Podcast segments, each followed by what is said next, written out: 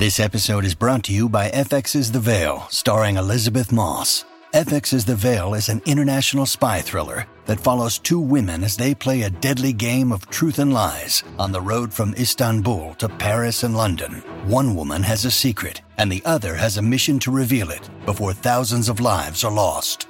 FX's The Veil, now streaming, only on Hulu. This episode is brought to you by Saks.com. At Saks.com, it's easy to find your new vibe. Dive into the Western trend with gold cowboy boots from Staud, or go full 90s throwback with platforms from Prada. You can shop for everything on your agenda, whether it's a breezy Zimmermann dress for a garden party or a bright Chloe blazer for brunch. Find inspiration for your new vibe every day at Saks.com. Welcome to the New Books Network. Welcome to, Afri- to the African American Studies channel on the New Books Network. My name is Brittany Edmonds, and I'm very happy to be joined today by Dr. Mark Christian Thompson. Dr. Thompson will be talking to us today about his new book, Phenomenal Blackness, Black Power, Philosophy, and Theory. Dr. Thompson is a Krieger Eisenhower Professor and Professor of English at Johns Hopkins University his research and teaching concentrate in African American literature and philosophy, 20th century German philosophy, Kafka, the philosophy of race, and jazz studies. He is the author of five books Black Fascisms, African American Literature and Culture Between the Wars, Kafka's Blues, Figurations of Racial Blackness in the Construction of an Aesthetic, Ante Music, Jazz and Racial Blackness in German Thought Between the Wars, Phenomenal Blackness, which we'll be talking about today, and the forthcoming The Critique of Nonviolence, Martin Luther King and Jr. and Philosophy. Thank you for being here today, Dr. Thompson. Thank you for having me. Yeah. So, why don't we get started with you telling us a bit about the title, Phenomenal Blackness, and maybe just giving us a kind of general introduction to the monograph? Sure. The, the title actually was um, uh, sort of late edit and it just came to me after I was looking at the book in its entirety and trying to think of it as a whole. And really, what it refers to is the use of uh, phenomenology in approaching blackness and how to understand blackness, not not just from a constructivist point of view, as a that is as a social construction, but as these authors in the 60s and early 70s were thinking about blackness which was as something um, not necessarily biologically inherent, but something spiritual that that had an essence to it, an essentialism. That uh, is an unpopular term t- today, but was one that didn't necessarily bring derision at the time, at least for the authors under consideration. And that sort of that was sort of my in into the book to think about what essentialism, racial essentialism, meant to some of the major figures of of Black Power, at least the, the major writers, major intellectual figures, um, and to look at how they inform themselves in what it means, um, not just to be to be black from a, a social perspective, but from a philosophical perspective. What what is race, um, and what is its claim to shaping human beings outside of their social conditions, if in fact there is any claim to be made there. Um, my my own opinion is no, there isn't. But that was probably a more difficult position to maintain at the time. Um, and so, what I wanted to do was think about each author's philosophical training and how they thought about thinking of being, because Black being is a term that comes up actually quite a bit these days um, in in criticism.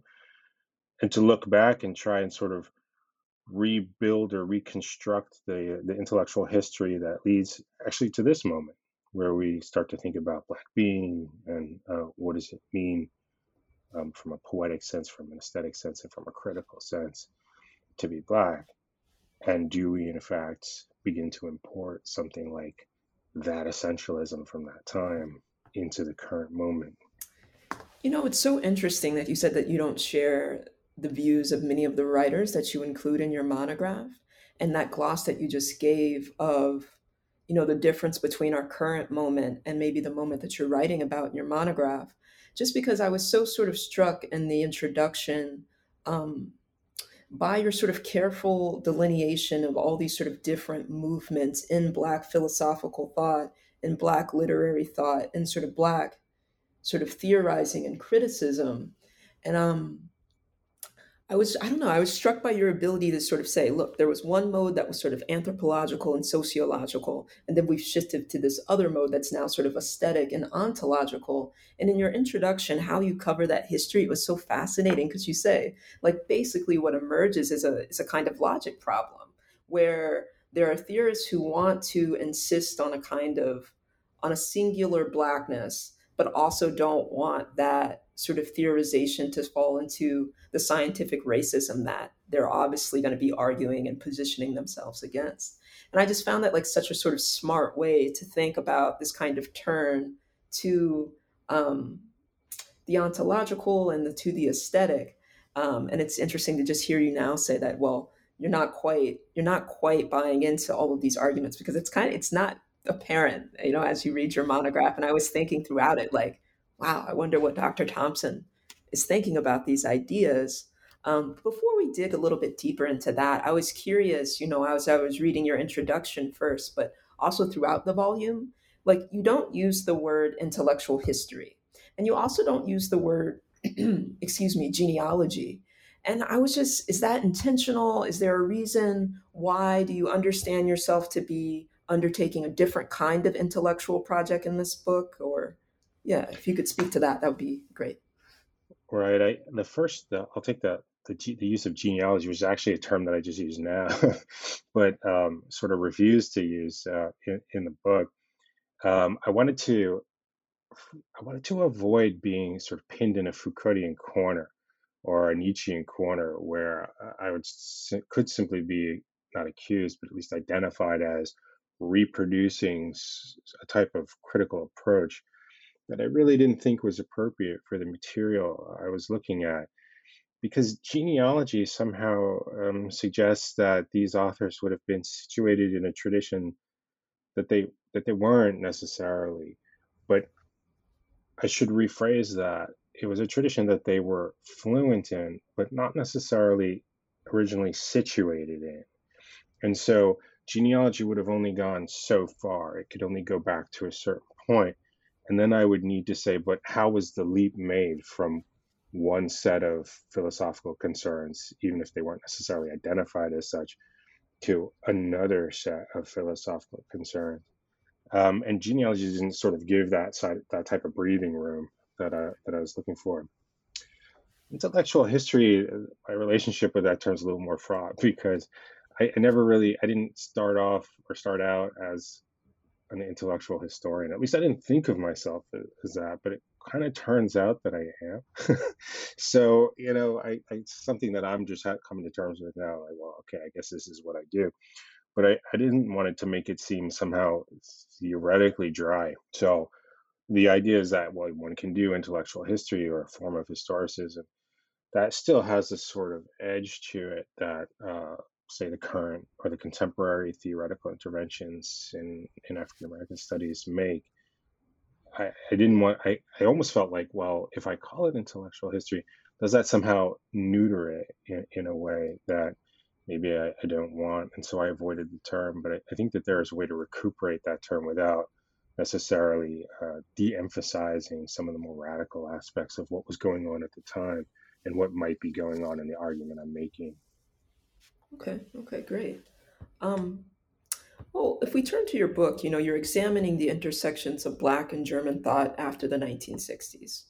And you note how literary language comes to be understood as the primary social expression of Blackness. Can you tell us a bit about how that happens?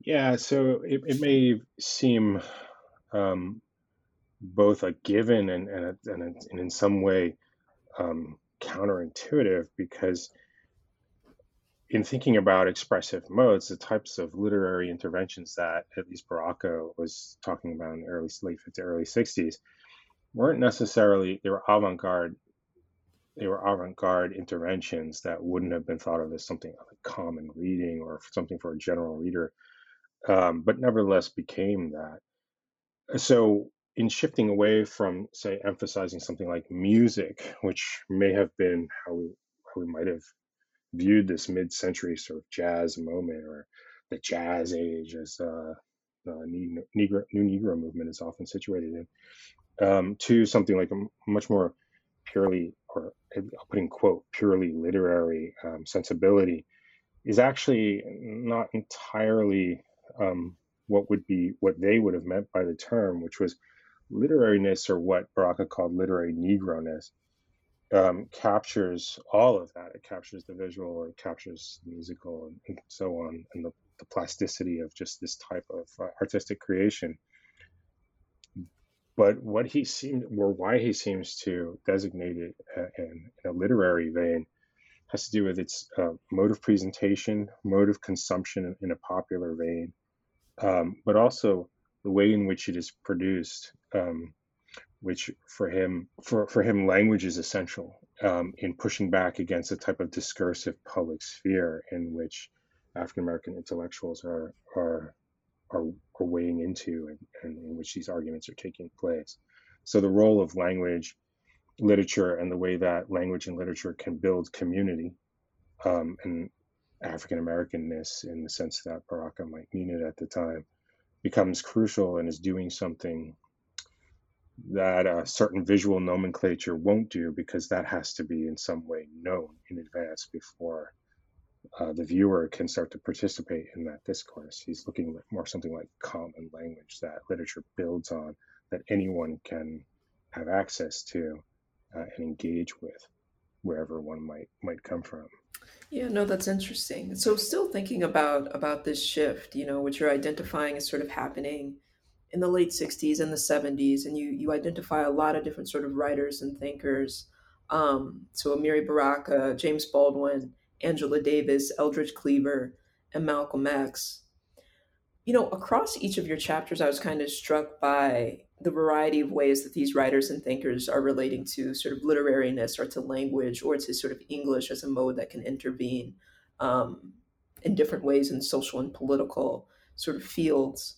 And so I'm curious about whether or not you think that this gosh, this variety of approaches, of conceptualizations, whether you think that's engendered by the flight away from the sociological and anthropological, or if you think it's um, it's really related to a broader set of sort of social and political changes that are taking place at the time, or if those things are kind of sort of related in ways that we can't disentangle. Um, I think they're related. I'm not it, it is difficult to disentangle. As part of what I, I, I hope to do is to try to at least begin some of that that work. But I think what we what we find is that the different approaches, I sort of saw them developmentally. That there was a history, an intellectual history, to use the term again, that was um, manifesting itself with each with each chapter, um, where we would begin with uh, the move away from that anthropological sociological mode, which um, which Baldwin sort of represents, whereas Ellison was already leaning out of that. Uh, Baldwin really embraces embraces that move, and in in the next chapter with Baraka, where he starts to try and formulate how how exactly that what will be the new sort of methodological paradigm for understanding um, these types of moves uh, what what we start to find is that in the search for a, a mode of articulation for speaking a type of blackness that maybe either wasn't critically conceived of before this moment or couldn't have been articulated in any way before this moment, we start to see this movement into the aesthetic where um, truly hesitant and in fact rejecting any notion of an essential biological difference one is left really with culture and how how is this going to manifest itself this sort of essential difference? And the aesthetics of blackness start to come to the fore um, how they're expressed and, and what they do in the public sphere is something that Malcolm X thinks about. I don't really take Malcolm X to be to be considering this um, in the same way that any of the others thinkers do, or or even Cleaver to be thinking about it in the same way that Baraka does or that Davis does, but that his contribution still moves that history um, along to the point where we we do end with Davis, who who really is a trained philosopher in the Frankfurt uh, in the Frankfurt vein, who studies at the Frankfurt School and is able to um, express what I would consider to be a fully articulated Black critical theory that just as quickly as it appears sort of starts to disappear as well. Uh, so it's more of an, a, a development or an evolution that I was looking at through the 60s and into the 70s that led to each individual chapter and looking at the specific text, the body of text that I looked at.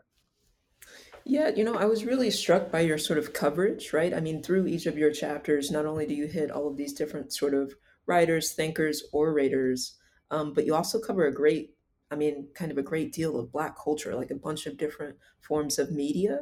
And so we're definitely going to sort of dig into that. I wanted to start by thinking about your Baldwin chapter. You position Baldwin as a kind of um, integral transitional figure between these sort of two modes. And I wanted to to to hear um, a little bit more about that, about why sort of Baldwin is is so important as a kind of traditional, or excuse me, transitional figure, and what work you see his writing doing. So, from just from a critical perspective, I Baldwin, uh, James Baldwin, at the moment occupies a, an odd position in, in the economy because on the one hand, there's a, a sort of understoodness to when you say, well, it's Baldwin can be used for almost anything. You find a Baldwin quote, and you've established um, something in your argument, or at least uh, an avenue into your argument. On the other hand, actually getting into the specifics of the text, um, we start to find someone who's perhaps much more difficult um, to characterize and to situate within the types or the ways, uh, the types of frames and and in the conversations we might want to have right now or have in Baldwin's name.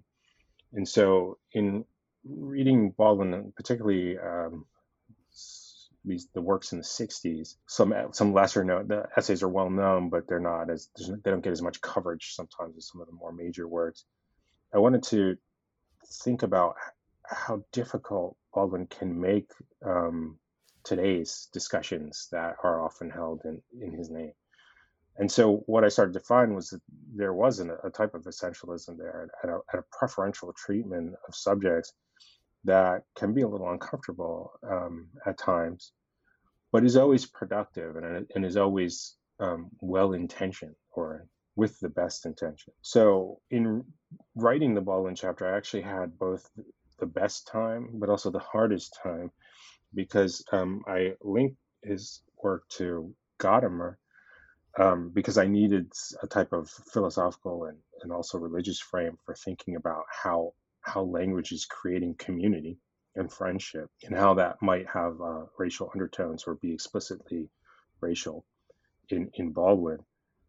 And once I started to think about these two together, they're actually working at the same time, uh, parallel, different countries, of course, but there are works that, um, could be thought of as intersecting. Um, I started to realize that, well, we had a type of uh, phenomenology that was starting to take shape. was key key moment for me. It wasn't just something like an aesthetical criti- critical theory that one might find in Adorno and then carry over into Baraka, but an, but an actual philosophy of blackness taking shape that had to do with language and the positionality of language as it shapes a community and how being born into a language, or what Baldwin considered to be being born into a language, shaped one's character and thought, and how one approached certain issues and felt uh, a sense of belonging or alienation. And for this reason, Baraka um, couldn't really imagine what Baldwin was was able to do even earlier but he could only transform it and aestheticize it in some way. And I found that just simply breathtaking. And I wanted to, I still want to think more about it. Yeah, wow. Um, well, just sort of moving, moving to thinking about, Thinking about your inclusion of Malcolm X, especially your, your comment just now um, prior to this question about sort of perhaps the Malcolm X and Eldridge Cleaver chapters working a bit differently than do the others. You know, one of the things that I was really sort of pleased to see was your inclusion of Malcolm X and your sort of treating his facility with language and his intentionality with language um, in a sort of the, theoretical and philosophical register. And so in that chapter, you talk about Malcolm X as sort of rejecting sort of essentialist elements in his view of language. And that seems to rub up against what you've just said about Baldwin. And so I'm curious if you can if you can say something about how Malcolm X's use of language fits into the sort of broader idea of of language as a social expression of blackness, of sort of language as being theorized as sort of central to articulations of blackness that are removed from the biological. Um, I wonder if you could just say a bit about that. So you just you just put um, pressure on probably one of the theoretical issues in constructing the book that I had some of the most difficulty with because there's no way I didn't want wasn't going to include Malcolm X. There's just too much um, too much going on there, and the amount of work that philosophical work that remains to be done on Malcolm X is probably uh, enormous. Um, I should say a couple of things that struck me first about about reading the uh, the autobiography once again was that um, the extent to which uh, Malcolm X names texts that he read while in prison and does says directly, "I read Kant, I read all the great philosophers." I don't I don't have anything of value. They're not valuable to me in any way, at least in this. But I've read them, I know them, and I can talk about them this is an important move because, and coming back to your question about language, because he isn't taking an essentialist view in any sense about about language or or even race, but sees it in in a, in a purely constructivist way that's used ideologically in order to advance the goals of white supremacy. That said, it, he does take a sort of if it walks like a duck, talks like a duck ontology. And but what I mean by that is even if it's not uh, coming from a, some essential point of view, it's being treated as if it does in in society, and so we have to be able to address it in the way in the way that it is taken seriously by those who seek to oppress us. If we do not, if we don't, then the subversion or the counter discursive move uh, to wax a bit Foucauldian again, the counter discursive move that's made won't really have the type of traction that it needs to have in order to undermine the racist arguments that are being made at their philosophical core, at their ontological core. Um, he wasn't, at least in my reading of him, he wasn't necessarily uh, in favor of a claim that there would be something like a, a separate linguistic discourse that takes place in Black America that requires some form of cultural translation. It's not that he rejected that there would be something like this, but he understood the public sphere as being monologic, monolingual, um, in the good good Habermasian sense, right? Which is, of course, the bad Habermasian sense.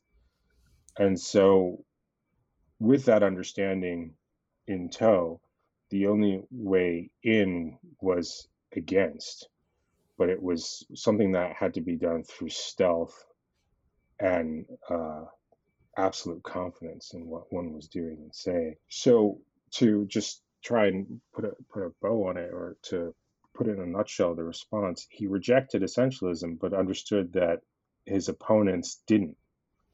And so, in approaching these linguistic arguments or arguing in a discursive register in the public sphere, he understood that he had to accept certain arguments that his opponents were making in order to destroy them.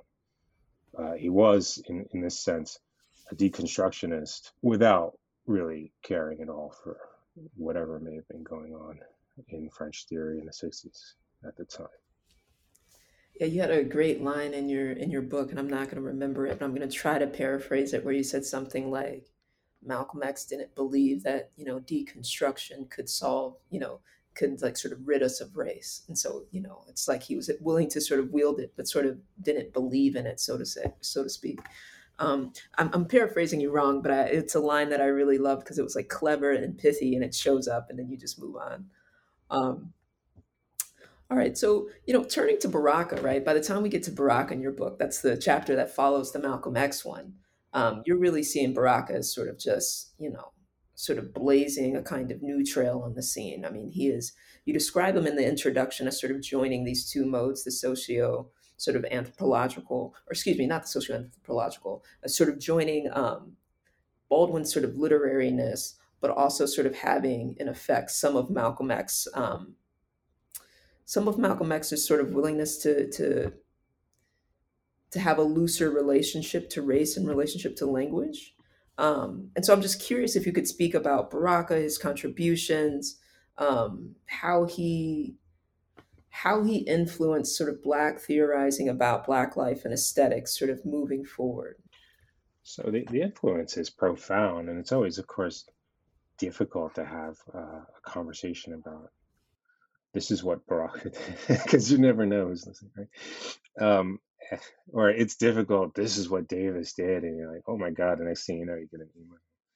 If you're lucky, you'll get the email. Um, so I'll try, and uh, forgive me, anyone out there, if I just get it painfully wrong. But I, I honestly do see Baraka as some, some as inaugurating uh, African American theory as we sort of do it today um, because that that moment blues people moment and text surrounding it um, uh, directly calls for a, the philosophical understanding of African American literary studies and culture uh, and a movement away from a, a much more um, sociological and anthropologically based form of criticism.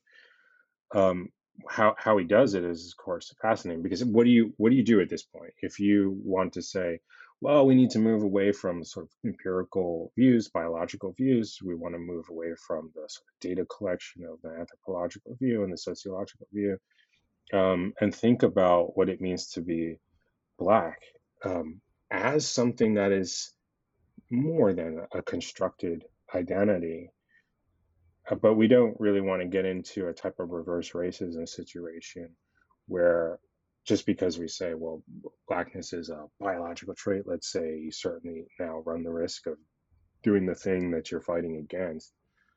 Um, there was a, a, a ready made model for that, uh, for articulating that at the time, and it had to do with art, aesthetics, jazz, poetry, um, novel writing and so on, um, where and a tradition of thinking about this form of production in, in, in African America has something uniquely African American as the unique African American contribution to American society and so on. We do things different than uh, at least in forms of uh, aesthetic production that are different.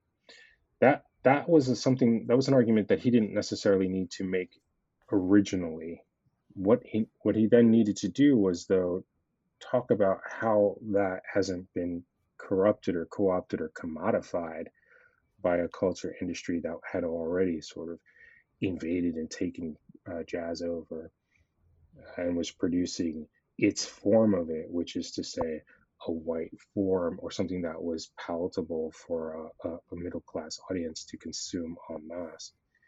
Um, and there you sort of need something like uh, an autonomous art form that can't be commodified.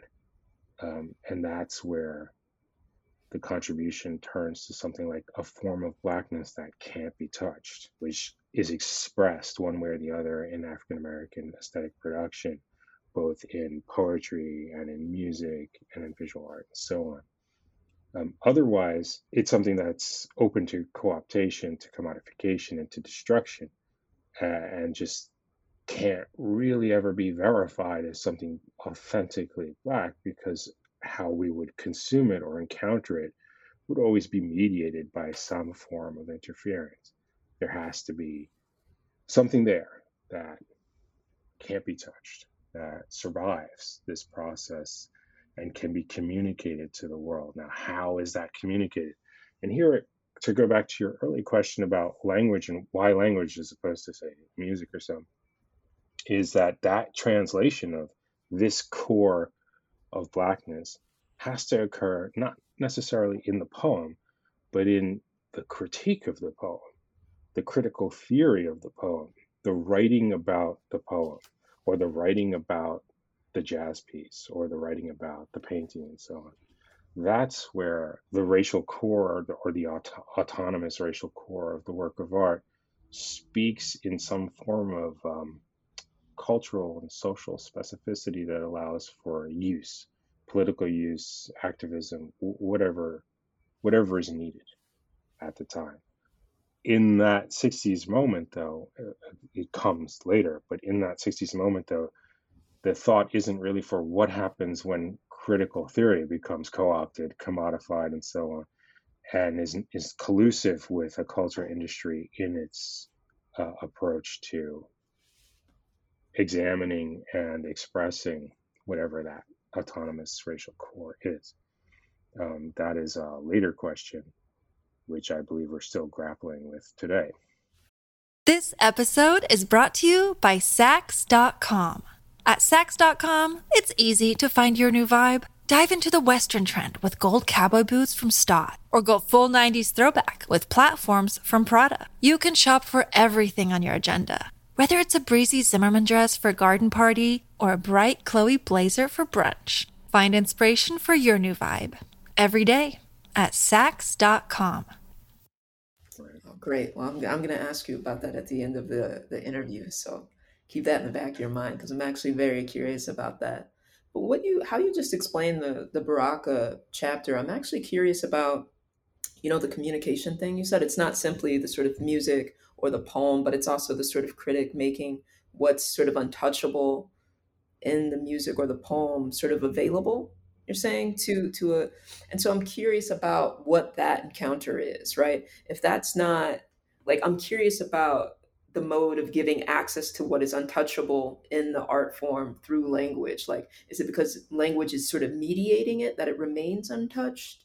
I'm still i'm, I'm, I'm just curious it seems to me like that's a that's a tension um, that i'm a little interested in. And then i'm also interested sort of related to that question about you know the role of the critic vis-a-vis the artist right? You know what i mean? Because that also raises super uncomfortable questions. Here i am i've just made something beautiful and nobody will really know it unless the right critical you know comes along and and tells folks what's sort of untouchable um, and beautiful in it you know? Right.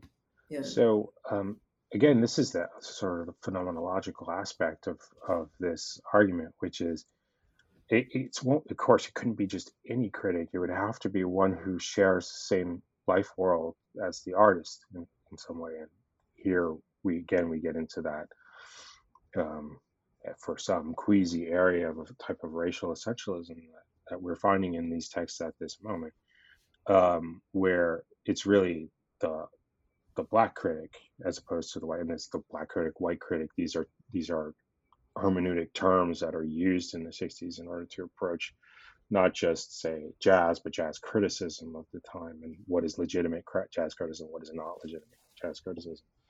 And so the terms that Baraka himself uses.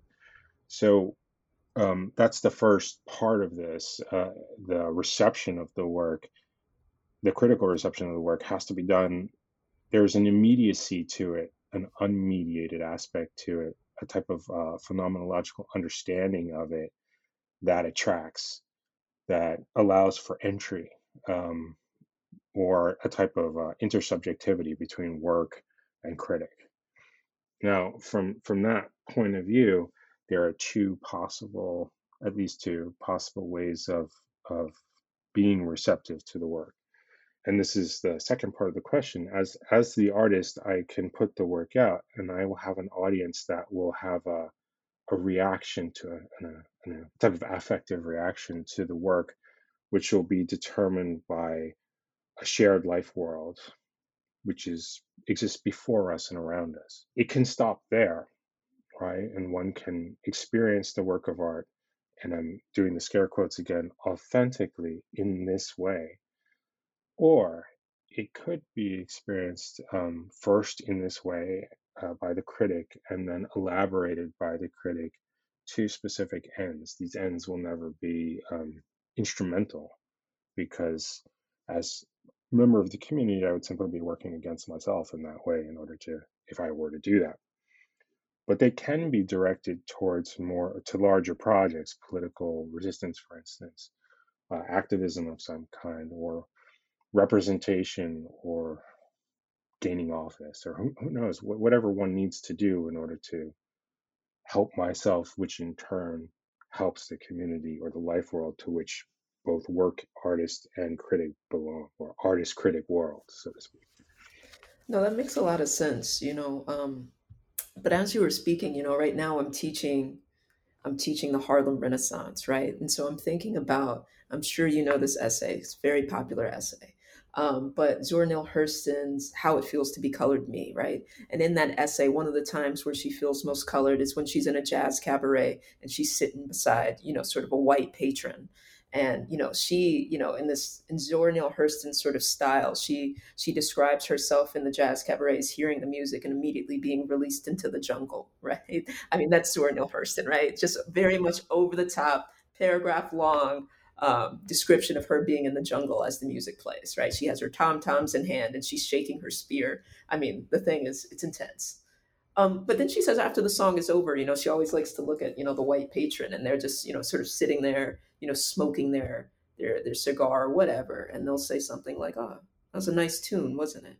And her point is that, you know, she she got to experience that performance sort of bodily, right? She got to experience sort of immediately. To put to return to your scare quotes, she got to experience it authentically um, and so I'm curious because you know Zora Neale Hurston, who who's more anthropological than that, right? She kind of revels in it with a deep irony.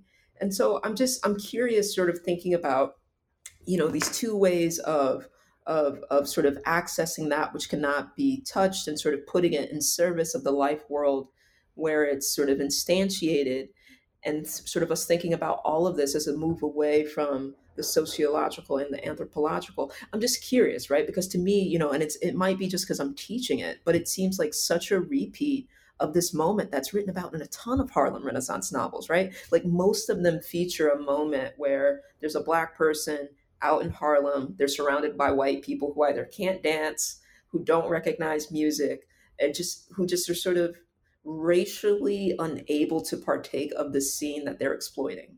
You know what I mean? And so I'm just curious, you know, what you know, what would be the difference to like an unwitting reader if they're coming to Baraka and seeing this theory and saying, well, you know, what's phenomenological about that? This just looks like the Harlem Renaissance Redux, you know. So I, I also I think of uh, that the the Hurston essay. I'll get to butcher the title probably slightly here, but what white publishers won't publish, um, where there's just a sort of here's here's what you here's how you get something here's what you need to include if you're going to do some some some black literature and get it published and it's going to be something that'll get you some money. Um i think the different it's actually this is this is a fabulous question because the difference would be um in in hurston's hurston's essential or phenomenological view is still ultimately understood or characterized by anthropology right? It's i've got a spear. I'm in the, I've become primitive once more. Um, these are distinctions that only an anthropologist really would make or a primitivist at the time. And so I think what Baraka might respond would be with something like, well, that image that you you just took yourself to as you try to, you know, expand on what it feels like was already one that's been was programmed for you, right? that, that doesn't belong to you um, and, and isn't part of your life world except in an instrumental way or something that was imposed upon that life world. Um, it, it does beg the question of the, to what extent does blackness later become a type of negative theology, right? Well, well, what will you say about it that isn't already uh, some form of instrumental image that's being used um, for oppression? And here, there doesn't seem to be a, a, a good answer, right? It seems to be a, a kind of, well, you just know it. It just grew, right? You can't really say what it was. You just have it and it's there and you feel it. Um, and it's the critic's job to try and be true to, to that unspeakability, um, but at the same time say something and that what he then in doing so does is authorizes forms of criticism in the name of a work without anything to verify the actual legitimacy of that criticism with anything other than, well, it's part of the life world. So Hurston's description, the spear, the jungle, and so on, would be removed entirely. What you would then get instead would be a philosophical criticism about the work that was just listened to, which would then be used to look at differences within the audience and what that that exchange is between white patron and black patron. But it would be done in the name of something a type of inclusion exclusion that really has no no mode of articulation other than i feel it and you don't.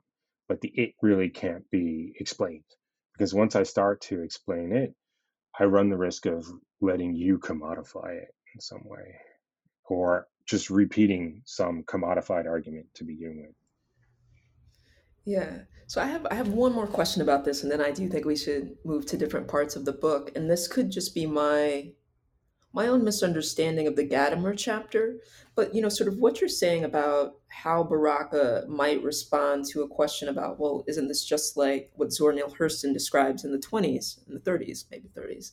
Um, your response seems to me to sound a lot like how Habermas characterizes sort of Gadamer's view of the world, where it's like sort of everything is secured by a tradition. And, the, and whenever there's any kind of sort of conflict in of values, of, of ideas, they're sort of resolved in this sort of fallback to tradition. And sort of that seems to me how you've how you've just explained sort of um, Baraka's sort of idea about the sort of what's untouchable in black art it just it falls back on this idea of racial essentialism that really doesn't kind of answer to anything except itself which is always being sort of conceptualized by someone who has the power to insist upon their own sort of understanding of it. And so i'm just i'm curious you know i know these are different parts of your book but as you were speaking i just i heard sort of echoes of what seemed to me how habermas you know characterized gadamer. And i don't know if that's right um, but I just wonder if you have thoughts about it. Oh, that's absolutely correct, and it's part of the the developmental model that I was trying to to lay out in the book, which was you you you're absolutely right to point to that to to that in Baraka, if in fact that's there in Baraka. And again, I I await that email um, if that's there in Baraka. um, as that uh, fallback on tradition and some of the work that that Gadamer does, um, which goes um, understated or unstated in in the text itself, and that was was really just uh, strategical on my part. Strategic on my part. I didn't really want to say that, but it's necessary. But it, it is true. That is what is happening in Baraka.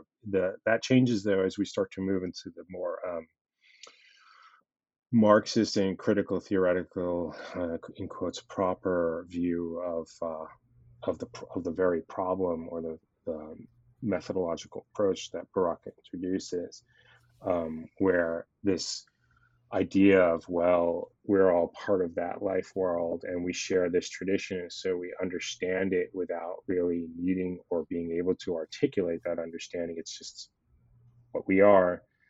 Um, that itself is seen as a form of uh, ideology by to some extent Cleaver, but certainly by Davis, um, where then the question becomes, well, how do how we grapple with this and the answers that we come up with as we uh, debunk not just uh, white supremacist ideology, but our own burgeoning sort of ideology of blackness starts to define how how we might approach racial ontology uh, and move forward um, without making falling into some of these traps. Um, yeah, yeah, I think. All right. Well, yeah, I think that that provides a, a kind of perfect transition to to talking about Eldridge Cleaver. Um, in your in your book, you write that he sort of interrogates, and you just sort of said this. Um, he interrogates the Marxist-Leninist orientation of radical Black political thought through literary self-fashioning. Um, and so I'm curious about how Eldridge Cleaver's sort of hermeneutical explanation of Black life and aesthetics, you know, how it how it differs from, you know, Baraka's, since that's what we're talking about now, but even from, you know, Baldwin's or, or Malcolm X's. Um, and you've just you started that answer a bit, but maybe you could elaborate, you know, what how he's sort of doing something that's a bit different than what Baraka outlines. So it, it would be hard to maintain uh, a, an essentialist position in in Cleaver's work, not not because it, it isn't there or it's rejected outright, but probably more because um, self-fashioning serves the purpose of uh, a type of race man extension to what what the race is in and of itself. So if Cleaver is this, then the race is this. And he becomes representative in almost 19th century fashion, right? Here comes the, the race man. The, the problem was is that he had very few stable qualities to present in order to to make that argument and say, well, here's a, a definite structure. So Cleaver starts to look far more postmodern and of that moment than Malcolm X would, um, and even than Baraka himself, because Baraka is still ultimately concerned with the work of art, whereas Cleaver has no concern about that. It's not his interest. In, in a way, it's just a, a, category difference of the type of writing that these two are doing. But there's a, a deeper difference in in how in their in their approaches and how Cleaver envisions um, his intervention and his understanding of of black culture, which is ultimately um, looking for a form of black Marxism that would not be necessarily beholden to these sort of white civilists in the history of Marxism, including Marx himself, um, but would also be specific enough to address local concerns while being global in scope and bring together a, of the black world in a, in a common struggle. Um, but in doing so, the platform was um, not specific enough as uh, as as you know as we read through um, his sort of scattered writings that that we receive, in order to fully articulate a stable position. And so what we get is something much more protean, where blackness starts to take the form of uh, something that can be anything at any given time if it is effective um, in a way, it pushes against precisely what Malcolm X was trying to suggest, because what, what he was saying is that this the public sphere is monolingual and there has to be an adaptation to it in order to subvert it. Whereas Cleaver is now coming um, coming to the point where he might start to suggest something like, well, it might not be so monolingual, and I can kind of fit in without subverting it. I want I don't really want to subvert it. I want to take it over and adapt it to myself and make it mine. Um, and this is not this is new. This is something new that we're finding. It's not necessarily separatist or nationalist in any um, recognizable sense, but something that is much more selfish um, in in its interest and harder to pin down. Yeah, that's so interesting that you sort of characterize him as sort of, I mean, the word postmodern, you know, using that to describe Cleaver. Um, I don't know if you have something more to say about that, about because it's always hard for me to sort of think about sort of what Black postmodernism is, right? And where we sort of locate that and how sort of Black thought shifts, especially across the 70s. And I think it's interesting to hear, you know, the first time you mentioned that word in relationship um, to Cleaver and I don't know if you have more ideas about that or we should just I might, move on. I might simply just quickly say, um, in comparing um, his time, his his intellectual development incarcerated to Malcolm X is Malcolm X comes out of this experience fully focused and fully formed as this singularity that is going to intervene with great repercussions in the world. Whereas Cleaver comes out more more of a protean self that is of the of the impression that everything's in play, and it just what matters is how we arrange the details at any given moment in order to express will to power in order to get what we want, and that's not um, Malcolm X at all. Right, that's uh, but that is Cleaver, and so that makes him somewhat of a, a postmodern postmodern figure, even though we probably wouldn't think of him that way generally. No, that's interesting. Yeah. All right. Well, let's let's move on to thinking about Angela Davis, who um, you say of all the theorists you engage provides the most complete vision of Black hermeneutic reading. So I wonder if you can tell us a bit about how you understand her and her contributions and her influence. So first, I should I should say, and it comes out in the conclusion that there's um, the chapter it deals with just the early thought, right? So there there is a development there, although it's a recognizable development. It's not a radical break with the later work. It's not a radical break with the earlier work, at least as I read it. Um, and when I say it's the most complete picture or articulation we have of Black critical theory, one could also say it's the most academic vision that we have. Um, and that has to do with their clearly identifiable um, influences, philosophers in play.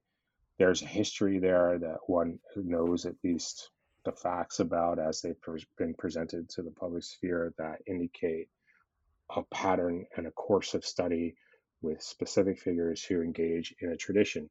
And so her work is is actually embedded in a tradition. It's not necessarily the same tradition that um, Baraka would have professed, even though Baraka's clearly done all kinds of reading in Adorno at the time, and it might not be the same tradition that Baldwin was necessarily thinking about, even though Baldwin himself is clearly quite an adept at Western philosophy here Davis wears it on on her sleeve. She's quite, especially in the lectures on Frederick Douglass, it's clear where what where this is coming from and what what she's saying, and that could be held against her, um, or at least could have been possibly. But it, it's actually the great strength of the work because what what it's saying is, whereas we've been thinking about how to subvert or to deploy a counter discourse in Western philosophy and uh, the views, the philosophical and ontological views that ground sub 10 white supremacy.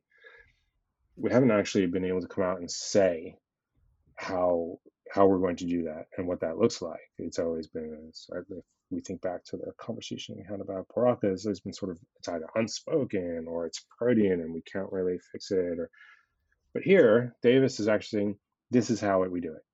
These are the texts we look at. This is where they went wrong. She engaged in immanent criticism and a destruction of Western metaphysics more complete than anything Heidegger ever imagined. Um, and how she did it was simply by saying the black subject is the different that unravels whatever, to use the Derridean terms, but not Davis's terms, metaphysics of presence white supremacy has claim to. Um, so I don't, I see this sort of as the zenith of this type of thought. Um, and what happens after is uh, something that starts to take place much more firmly in academic halls as opposed to streets and pulpits of various kinds. Um, there is a definite transition that takes place with, with things.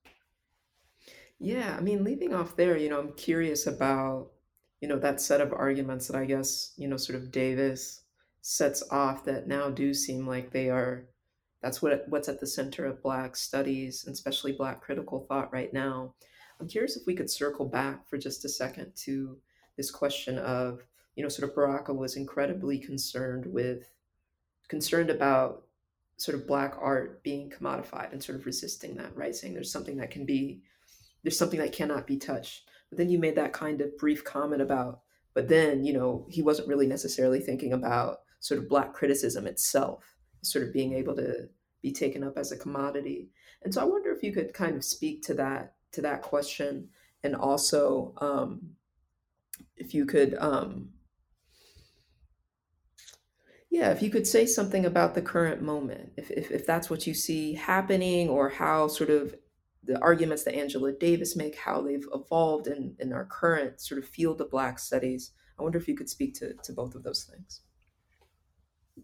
Well, I mean, Davis came back to something like, and this was via Marcuse, something like an aesthetic dimension, which would have been close to what Baraka thought of as aesthetic autonomy that um, allows for something like an uncommodifiable vision or critical vision of of Black life that not is not necessarily itself aesthetic, but um, shares in this aesthetic or resides in this aesthetic dimension. So there's a much more, I would say, a, a, closer link between criticism and poetic production than even Baraka allowed for. For Baraka, criticism tended to to be separate, and that the poetry itself, while critical, the poem itself, while critical, still remained the poem. I, I see for Davis though that these distinctions really start to break down, where criticism while not presenting itself as the poem or poetic in any ways, nevertheless still has a share in this aesthetic dimension. Um, what this means is that for the present moment is that I, what we start to find is a much, uh, especially in the past few years, a much higher degree of um, poeticization of criticism, where criticism becomes in part the poetic object itself. There seems to be a, a union that is taking place and forming um, between the critical object and the aesthetic object. This is uh, now the substance of, of theory, of African American theory, this type of work. The question is, whom does it serve? Uh, and is it in itself already commodified and in the service of um, ends that are not necessarily its own intentional ends or its stated stated ends. Uh, I don't know that I want to say that it is commodified or in in, in the service of something it would not necessarily avow. I would simply say though that there's um, there are perhaps divided results that take place um, when presented with a text that becomes almost indecipherable or requires a certain type of a certain type of sensibility and training just to to maybe get through a paragraph, you know, a paragraph. Uh, to to put it that way, uh, this is not to to speak against difficult writing. There are certainly moments in my own my own book that are that are hard, um, but it is to to maybe say to ask the question, um, who, who's who's reading this, right? Who's the audience? And for for Davis, Davis's audience is not simply other academics. Um, and the goal towards reading a popular audience isn't merely um, to advance a career or to increase sales to some extent. Um, it's to make a tangible political intervention through writing that will lead to further action, as I understand her. In other words, I understand her uh, quite clearly, I believe, as saying there is no difference between philosophy or writing philosophy and taking political action, or there must be no difference. Philosophy must lead to action. If the work that is written, be it theory, philosophy, whatever, does not lead to that or precludes that final outcome, it is not necessarily productive in that sense and therefore it serves a different purpose. Um, the question would be what purpose does African American criticism, theory, and philosophy serve if it does not lead to some form of action? Um, this would be Davis's question, and it's the question that I ask. I, I don't believe necessarily that it has to, but I do question what it does then if it doesn't um, and what the goal is for for myself as a critic if I'm writing something that doesn't in some way at least illuminate through intellectual history perhaps uh, a corner of of African American studies that did do that or did believe these types of things and that's what unifies these authors at this moment they each and every one believe that what they were doing would lead to a change not within theory itself, but in the world. Uh, and that's, you know, maybe naive and silly of them and of me for, for caring in that way. But I, when I write now, I think of, well, you know, this has to be able to extend outside of just this closed world. Um, yeah, I guess a follow up question I would have to that is do you think, you know, do you think the, the, I want to call it problem, but I don't know if that's the right word. But do you think the problem of essentialism that you're kind of, it's not a problem, but that you're tracing across uh, each of these writers, do you think that Davis sort of resolves it, you know, with her critique of, we'll just say Western metaphysics? Or do you think that that's do you think that it sort of persists in Davis and then persists into our current moment and how sort of African American theorists are, are engaging with philosophy? So in the early, the text that I look at, the Douglass lectures and her training as a philosopher, I believe she resolves it by evacuating that question and, and putting it into the negative or negation uh, and saying, well, um, it's always a construct anyway, and blackness is basically this uh, this opaque center uh, gravitational center, a type of black hole at the center of uh, white supremacist discourse, holding it together in some artificial and, and in many ways idiotic way. Um, her, she may have changed that though, and especially in the 80s and in the blues book, where it starts to starts to feel more like the aesthetic dimension is a is a form of essentialist discourse, um, and so that would be a real difference in her work, and something that comes up a bit in the conclusion. I, am hesitant to say it is because um, she announces and frames these moves through her her study with and of Marcuse's works, um, which ostensibly would have rejected also a form of essentialism. But it remains to be seen for me. I'll leave that that the jury out on on that one. But the earlier work does that does resolve that by simply saying it is constructivist and here's why. Mm-hmm. All right. Well, thank you so much for joining me today. That's we're at time, um, but I really enjoyed our conversation, Dr. Thompson, um, and I hope that everyone goes out and buys his book, Phenomenal Blackness, Black Power, Philosophy and Theory. And again, thank you so much. Thank you. Thank you for having me.